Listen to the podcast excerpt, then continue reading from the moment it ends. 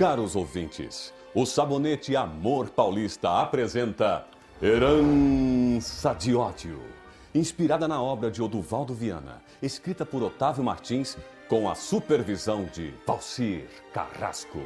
O drama de um homem que defende a sua família em nome da honra. No capítulo anterior, a bela e intrépida Cristina Monteiro descobriu que seu pai, o advogado Edgar Monteiro, levou um tiro em seu escritório. E para piorar, os papéis de Adriano desapareceram. Primeiro aquele incêndio, a prisão de Adriano, o homem que me perseguiu, meu pai. E agora os papéis de Adriano sumiram. Enquanto isso, na delegacia, um enorme policial conversa com o delegado Almeida. Fizemos tudo certo, senhor delegado. Deixamos o corpo do Dr. Edgar com uma arma nas mãos. Ô, gigante! Quero os relatórios em 20 minutos. Agora saia!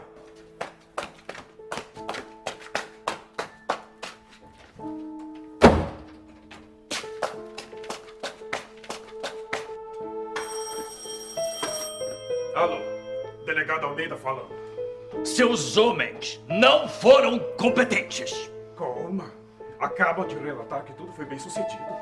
O tiro atingiu apenas o músculo. Apesar dele ter esbanjado, derramado muito sangue, os médicos garantem que Edgar Monteiro não sofre riscos. O senhor é um incompetente.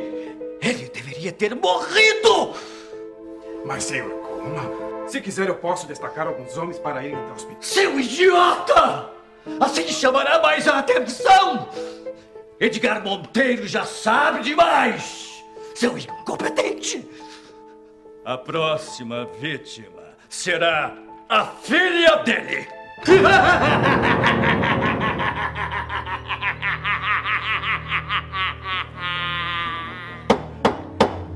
Senhor delegado, é Dona Cristina.